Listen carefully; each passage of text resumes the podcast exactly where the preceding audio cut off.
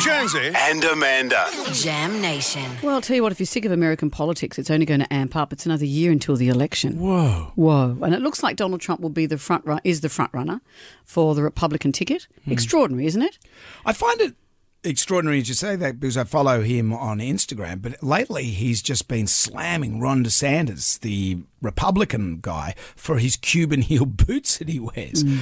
I'm thinking, okay, bro, there's probably other things, you know. That, is that all that he can slam this guy about? Well, it's interesting because he can slam all of the other Republicans, but they are very, being very circumspect in slamming him. Post um, January 6th, they all said this was appalling and tried to distance themselves from him in terms of the fact that he incited what went on at Capitol.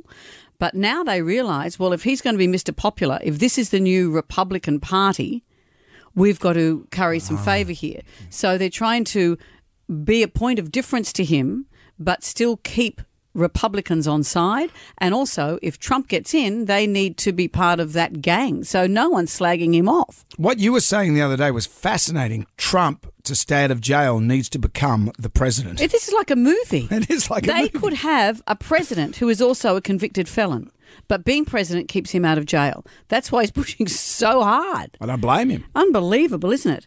Um, I don't know if you heard him just in the last few days. He's he's making lots of speech and he's trying. He, he's like he's on tour, and Yeah. he's a very charismatic guy.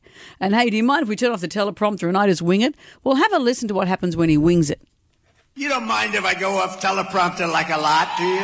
So much more excited, so much more. But the head of Hungary, a very tough, strong guy, Viktor Orban. Did anybody ever hear of him? Probably. They uh, were interviewing him two weeks ago, and they said, uh, "What would you advise President Obama? The whole world seems to be exploding and imploding." And he said, "It's very simple. He should immediately resign, and they should replace him with President Trump, who kept the world safe. And I'm not just talking the United States. China respected him. Russia respected him."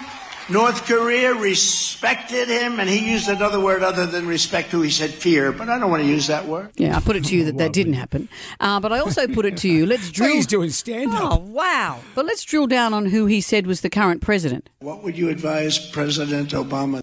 Yeah. it's true. President Because Obama. he'll, he'll, he'll go to town on Joe Biden whenever he makes the smallest, like if he falls upstairs or something like that. And when you look at the, this is where you sort They're two old coots. You're happier in Australia. You just go, thank God these, we're not over there with their, their world. Well, he, as you say, goes Joe Biden and claims that Joe Biden has dementia. Trump and his entire family were in court last week, and none of them remembered a single thing.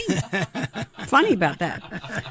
But there's a group I follow called the Good Liars, and they um, interview the real diehard MAGA supporters, Oh, the yeah. ones. So they love Trump, um, and they have their own view of the entire universe.